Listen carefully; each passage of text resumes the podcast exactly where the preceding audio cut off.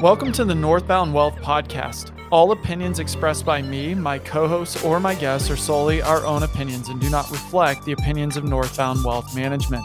This podcast is for informational and educational purposes only and is not intended as personalized recommendations or fiduciary advice. It is not intended to provide and should not be relied upon for any investment, accounting, legal, and tax advice or as a solicitation to offer or buy any securities.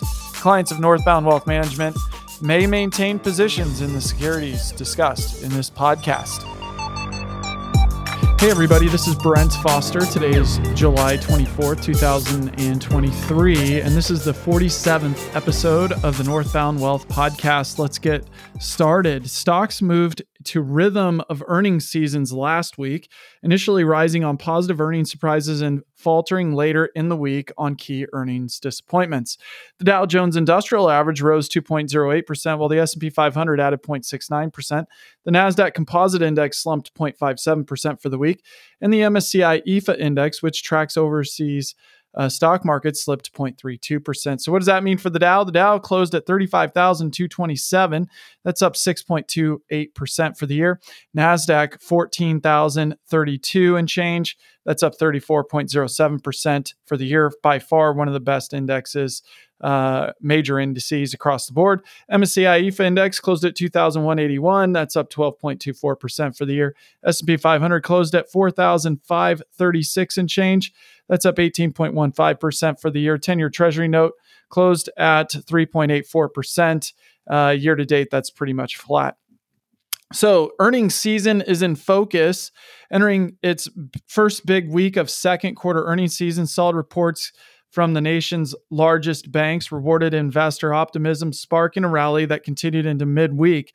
An announcement by a mega cap tech company of an, a new AI subscription plan and stabilizing deposits at several regional banks further fed the investor enthusiasm. Disappointing earnings from two big tech names dragged down the market indices lower on Thursday, with the largest losses in the Nasdaq Composite. Despite the reversal, 20 stocks in the S&P 500 touched 52-week highs on Thursday, with 11 reaching all-time highs. Stocks closed flat to the end of the week. Otherwise, uh, the week was pretty much mixed. Housing hits a bump. So June housing reports reminded investors that emerging housing recovery remains shaky after a massive 21.7% jump in housing starts in May. New home construction tumbled 8% in June, with building permits, an indicator of future home construction, dropping 3.7%. Sales of existing homes were also lower in June, declining by 3.3%, owing to a uh, persistently low inventory level. This was the slowest pace since January. Year over year sales were lower by 18.9%. One reason for low inventory is that homeowners have been reluctant to sell homes on which uh, many have historically low mortgage rates and uh, face buying a new home at elevated prices with a much higher mortgage interest rate. This is going to go on for a while. So uh, stay tuned for more updates on that. This week, key economic data. On Monday, Purchasing Managers Index or PMI the composite flash report. Tuesday, consumer confidence. Wednesday, FOMC announcement, which uh, we expect uh, a raise in interest rate of 25 basis points by Jay Powell and the Fed. New home sales Wednesday as well. Thursday, GDP, durable goods, and jobless claims. Friday, personal income and outlays. So we'll be tracking a lot of that data and managing portfolios accordingly. So, uh, notable companies reporting earnings. This is a big uh, and very active week for earnings. So, uh, we should see a lot of uh, voting, meaning buyers and sellers in the market uh, this week as they make decisions around these companies. So, Tuesday, we've got Microsoft, GE or General Electric, Verizon, Visa, Alphabet, uh, NXP Semiconductors, General Motors, Archer Daniels, Midland Company, 3M, Texas Instruments, NextEra Energy, Kimberly Clark Corporation. Wednesday, we've got AT&T, Boeing, Coke, Lam, Union Pacific, uh, ServiceNow, Thermo Fisher, uh, General Dynamics, O'Reilly Automotive, Chipotle. Thursday, we've got Amazon, Intel, Ford Motor, AbbVie, MasterCard, Bristol Myers, uh, McDonald's, Northrop Grumman, uh, HCA Healthcare, Honeywell International, T Mobile, Southwest, and Boston Scientific. Friday, Exxon Mobil, Chevron, and the Procter and Gamble uh, company. So we round out the week with the value plays, right? Typically. All right. So this week's tax tip tax tips for side gigs. There are some important tips to remember if you're working a side gig or side hustle. All income from these sources, they're taxable, including uh, both full and part time work and any cash payment received. As a gig worker, uh, correctively classify yourself as an employee or an independent contractor. This can depend on where you live, even for the same services. Lastly, it's important to consider paying quarterly taxes during the year to help avoid any federal or state tax penalties for underpayment. And again, uh, these tax tips are uh, not intended to be a substitute for specific individualized tax advice. We suggest you discuss your specific tax issues with a qualified tax professional. And this tip was adapted from irs.gov. On to the next segment. We've got a great and interesting show for you.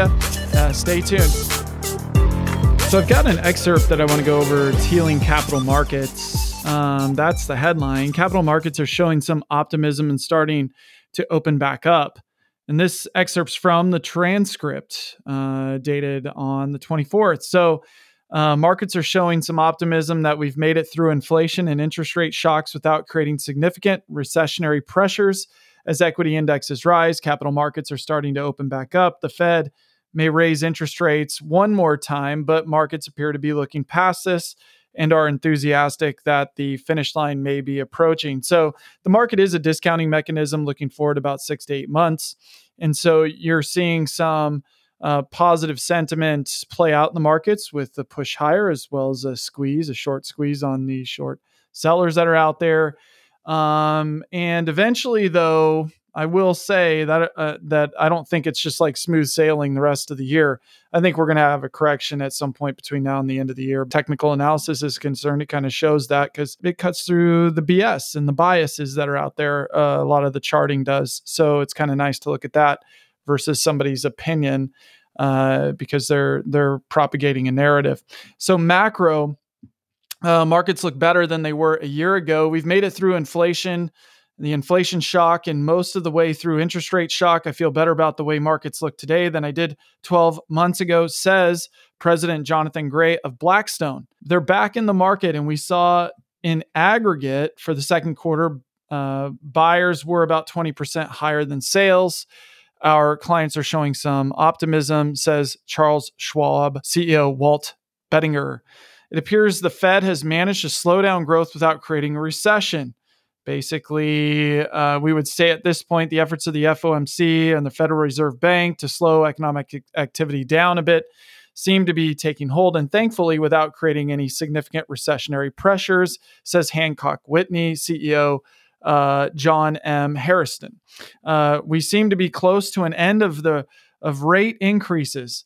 So after rapidly rising rates over 15 months, Fed reached a pause, if not a plateau, at a recent meeting. And while we may not be quite at the end of rate increases, I believe we are very, very close to it, says Morgan Stanley's James Gorman. And then uh, I don't know, the Fed may have one more raise in them. I think they're going to raise rates. It sounds like one more time, and then they're going to hold uh, here for a for a longer period of time to slow the economy. We're getting through this, and I think that's one of the reasons why we see enthusiasm in the market, says Blackstone's chief operating officer Jonathan Gray. Uh, another quote Our guidance now assumes 25 basis point Fed funds increase at the July meeting, followed by constant rates for the balance of the year, says Fulton Financial CEO Curtis Myers. Um, all right. So I'm going to skip down. Uh, let's see. After July, the next fo- focus is Jackson Hole. Isn't that the truth? It's pretty baked in that the Fed will h- hike in July. Then you have Jackson Hole. That's going to be a very important meeting. And then what happens in November, because if it's one hike every two meetings between July and November, is a long time, and there will be a lot of data in that period. And so if they pass on November, it's going to be very hard for them to restart again, says Bank of New York Mellon's CEO Dermot William McDonough. Consumer spending is growing at about 5% rate. If you think the US consumer, if you think about them, what we see with the 60 plus million consumers we have is the rate of their spending, not only their debt and credit cards, which is 3% you mentioned, but all the other ways they put money out. Every day is growing at about a 5% rate, says Bank of America CEO Brian Moynihan. Let's see. This is in line, he says, with uh, the pre pandemic era. So as you look at it now, our, our, our, customer spending patterns are now more consistent with the pre pandemic, lower growth, lower inflation economy. Uh, that's interesting that he says that. Uh, and uh, that implies that consumers are in relatively good shape. On the whole, I'd say consumers are in relatively good shape, says Capital One CEO Richard Fairbank. But would he say anything else? I mean, look at Capital One.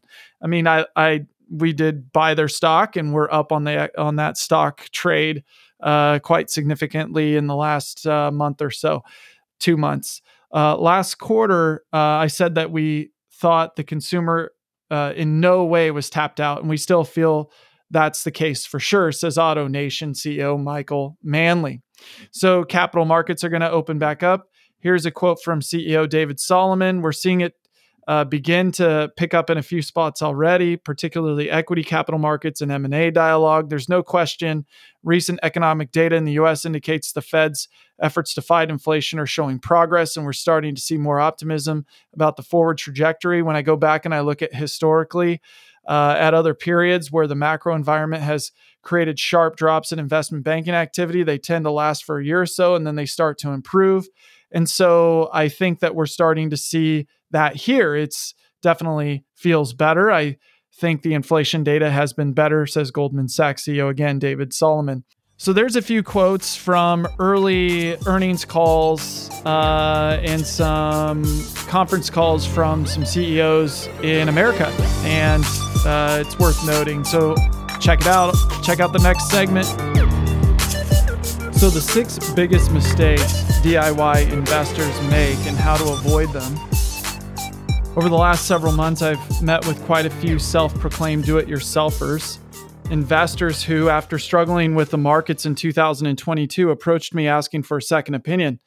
Interestingly, almost every self directed investor I've met has experienced similar setbacks. As the market continues to evolve, these investors are experiencing a mixture of successes and challenges, but mostly challenges. One landmark study showed that the average equity investor posted an average annualized return of 6.81% for the 30 year period ending on December 31st, 2022. That's the end of last year. That's below the 9.65% return of the S&P 500 index for the same period of time. Put another way, after 30 years, the DIY investor's original investment of $100,000 increased to almost $722,000, but the S&P 500 account was worth more than $1.59 million. This illustration is an example of what can happen over the long term. Keep in mind that it's unlikely that a portfolio would be 100% invested in the S&P 500, which is an unmanaged index considered to be representative of the overall US stock market. Um, but the point is clear. Uh, an individual can be their own worst enemy when it comes to investing. The study concluded often succumbing to short term strategies such as market timing or performance chasing. Many investors lack knowledge and or ability to exercise the necessary discipline to capture the benefits markets can provide over the longer term time horizons. In short they too frequently react to market maturations and lower their longer term returns. In this segment of our podcast we will dive into the six most common mistakes that I've seen DIY investors make and provide insights on how to potentially overcome them. By recognizing these pitfalls, you may be able to make smarter decisions and position your portfolio for long term growth. Number one, diversification dilemma. A well diversified portfolio can be a key cornerstone of a successful investment strategy. Unfortunately, many DIY investors find it challenging to strike a proper balance. A lack of diversification may lead to higher than expected risk profiles, impacting your portfolio's overall performance. To manage this risk, take the time to understand what types of investments you own and how they are positioned. And remember, diversification and asset allocation are approaches to help manage investment risk. They do not guarantee against investment losses. Number two, emotional roller coaster. Emotions can be a DIY investor's worst enemy. When the market is volatile, it's natural to feel stressed or anxious. However, emotional decision making can lead to impulsive buying and selling, often at the wrong time. To keep your emotions in check, establish a clear investment strategy and stick to it. Focus on your goals, time horizon, and risk tolerance rather than short term market fluctuations. Number three, overconfidence trap. The overconfidence trap is a common pitfall for DIY investors. It is easy to assume that past successes will continue, whether the markets are trending higher or lower. This overconfidence can cause you to be out of position during a period of volatility. And by the way, I'll just make this comment. It doesn't just happen to DIY investors. Professional money managers do the same thing from time to time. They just do it less frequently.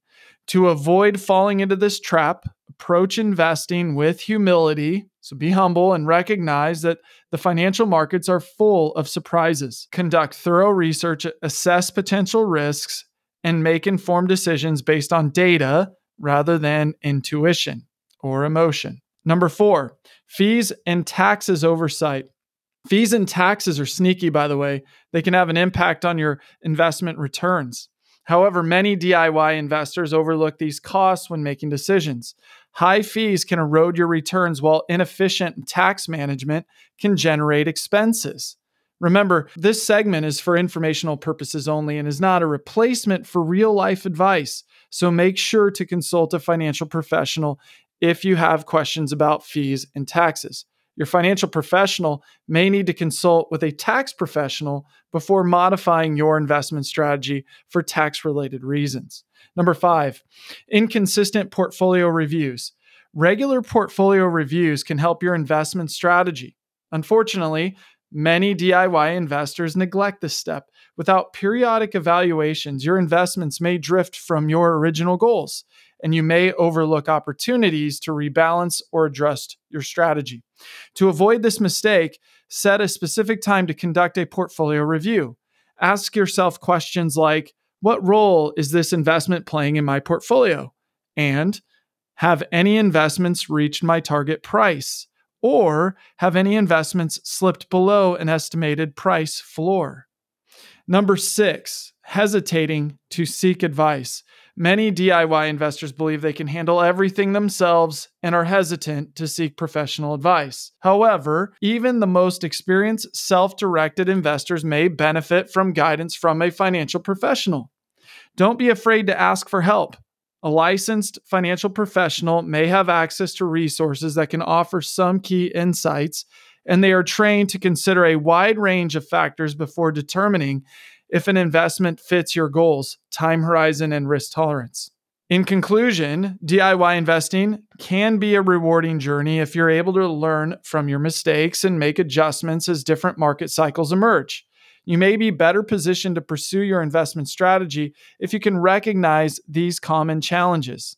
Some DIY investors maintain a smaller account for their speculative endeavors while working with a financial professional to help them position their larger portfolio assets based on their goals, time horizon, and risk tolerance. This collaboration and teamwork allows DIY investors to potentially benefit from financial professional training while still retaining control over a portion of their investments. Remember, knowledge is power, and continuous learning is one key to long term success in the ever evolving world of investing. If you're interested in working with a financial professional, reach out to Northbound Wealth Management. We'd be happy to help. On to the next segment. Hey, everybody, thanks for staying tuned. This is the 401k specialist piece that I received from Brian Anderson. I subscribe to uh, 401k specialist. Very great content they put out and educational material in regards to 401ks and retirement planning. And so I highly recommend it for those that might be in the industry or those interested. So there's a couple of uh, articles I'm going to go over. One of them is one in five fear never being able to retire. So it's a, a, recent poll of those who doubt retiring. Vast majority in a new Axios Ipsos poll say that it's because they don't think they'll be able to afford it.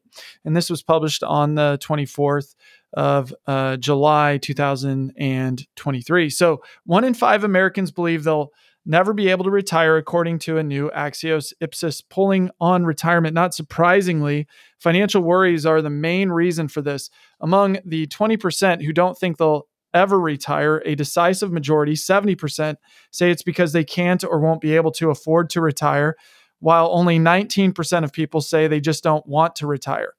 The research released on July 20th found two in five unretired Americans, 40%, say they would prefer to work as long as they can and not fully retire. This is especially true for respondents over the age of 55 who have not retired. Americans over the age of 55 who haven't retired are split on whether they will retire at, on the, at the time they expected. About one third of these respondents, or 36%, roughly, say that they will retire when they planned. About a quarter, or 23%, report that they will have to retire later than they had planned, and 40% aren't sure if they will be able to retire at the time that they expected. Under half of those, 55 uh, plus or 55 and older, who aren't retired, 44% say they've had a change uh, they've had to change retirement plans due to economic factors out of their control.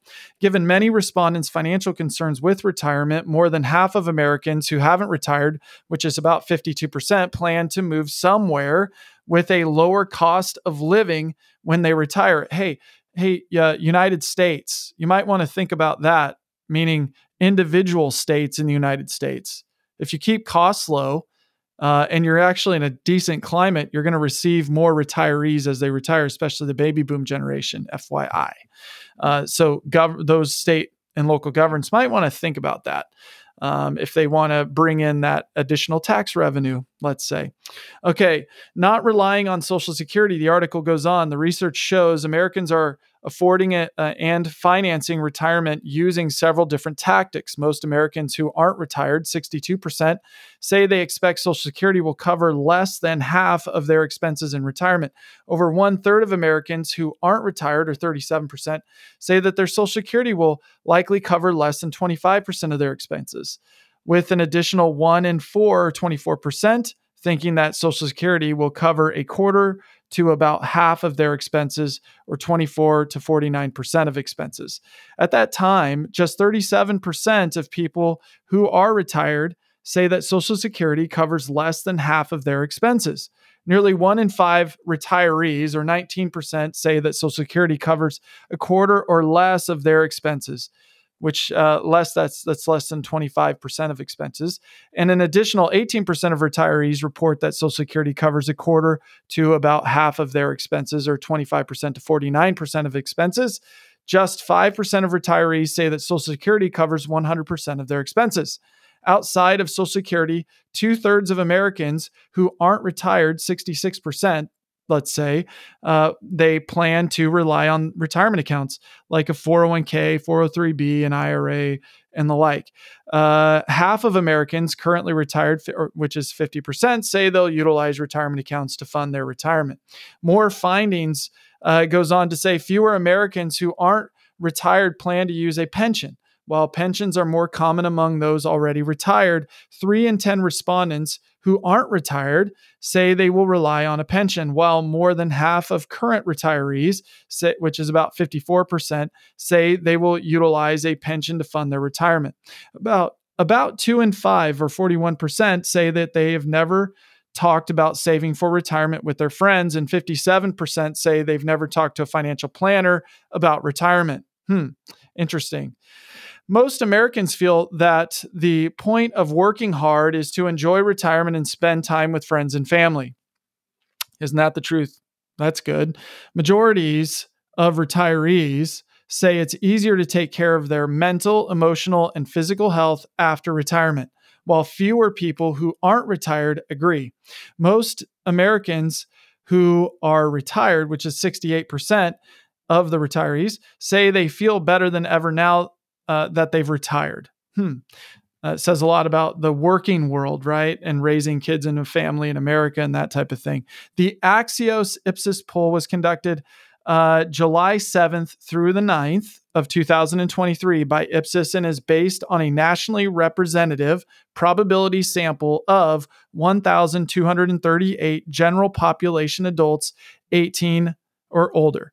The sample includes an oversample of 210 adults age 55 and older. Great article, right? Really insightful. All right, stay tuned for the next article coming from 401kspecialist.com. And it's a publication where the editor in chief, Brian Anderson, uh, puts this out. And Brian Anderson is a veteran financial services industry and journalist.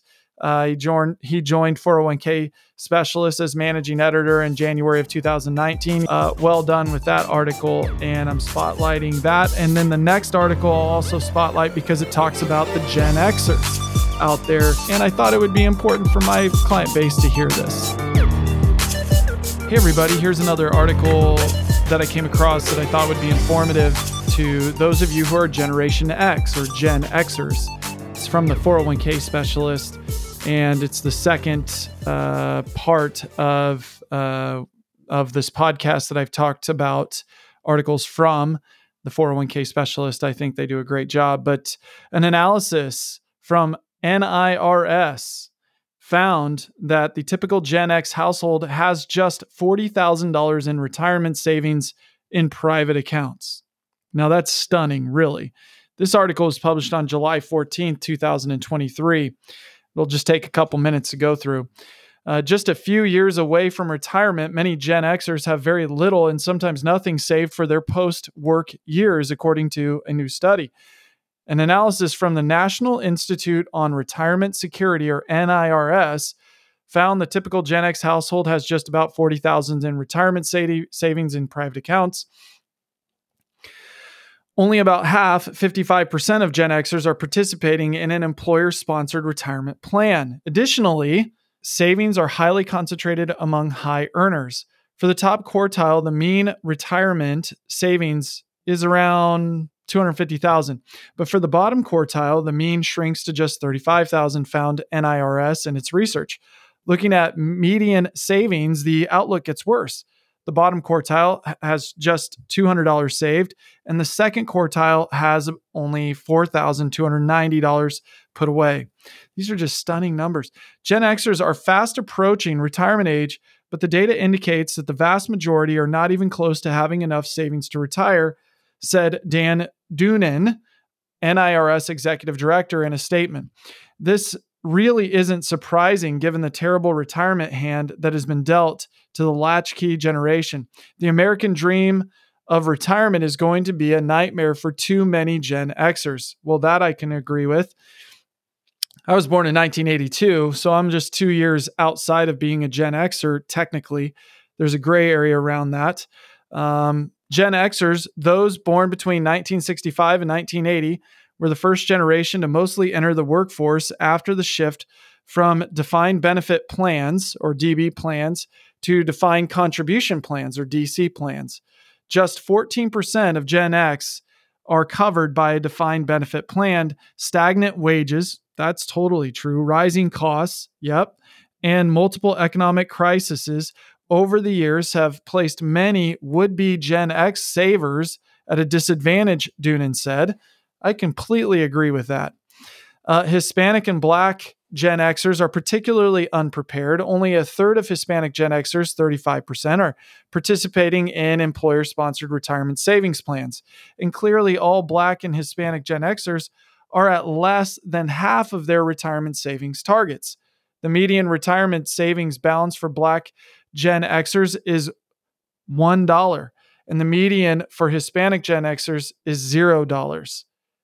A big part of the problem is that far too many Gen Xers don't have access to retirement plans through their employer, said Tyler Bond, an NIRS research director, in a statement. As a result, a large share of Gen X has virtually nothing saved for retirement, and most who are saving are not even close to savings targets that will enable them to retire with their current standard of living. According to Accruing savings takes time, and Social Security alone won't provide enough retirement income. So it's critically important that we change course quickly. The status quo means that we are looking at elder poverty for many Gen Xers and pressure on their families for support. An impoverished generation of retirees could have substantial economic impacts. Gen X represents almost 64 million Americans, or nearly 20% of the population, and the oldest group of Gen Xers are 58, just four years away from retirement age. The report suggests shoring up Social Security and other legislative measures to help ensure Gen X retirees receive the support they'll need. Now, that sounds like an awful lot of taxes to me or entitlements.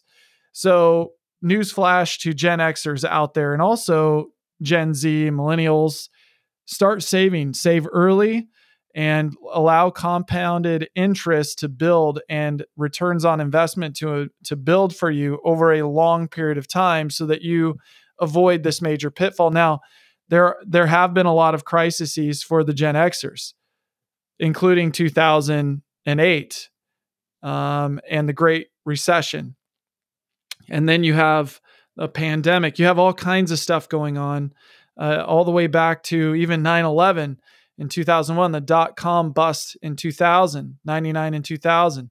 Um, so there's, and then also parents that are old that older that you'll have to take care of, and then you're also raising kids at the same time, um, and then taking care of uh, a lot of other things, and then stagnant wages. I mean, the the list goes on and on and on and on. And so um, it is a generation that is, you know, fraught with a lot of issues, uh, and so you know, each generation has their issues, and uh, it doesn't sound like it's going to change a whole lot going forward. It might actually get worse. So uh, eh, take heed, take note, and save, invest, and be disciplined with your spending. Um, all of those things. Um, but I thought that I would share this on the podcast. Thanks for listening this week to the Northbound Wealth podcast. If you have any questions and want to talk to us, you can send us an email at info at northboundwealth.com or give us a call at 317 399 1107. We'd be happy to talk with you. Take care and have a great week.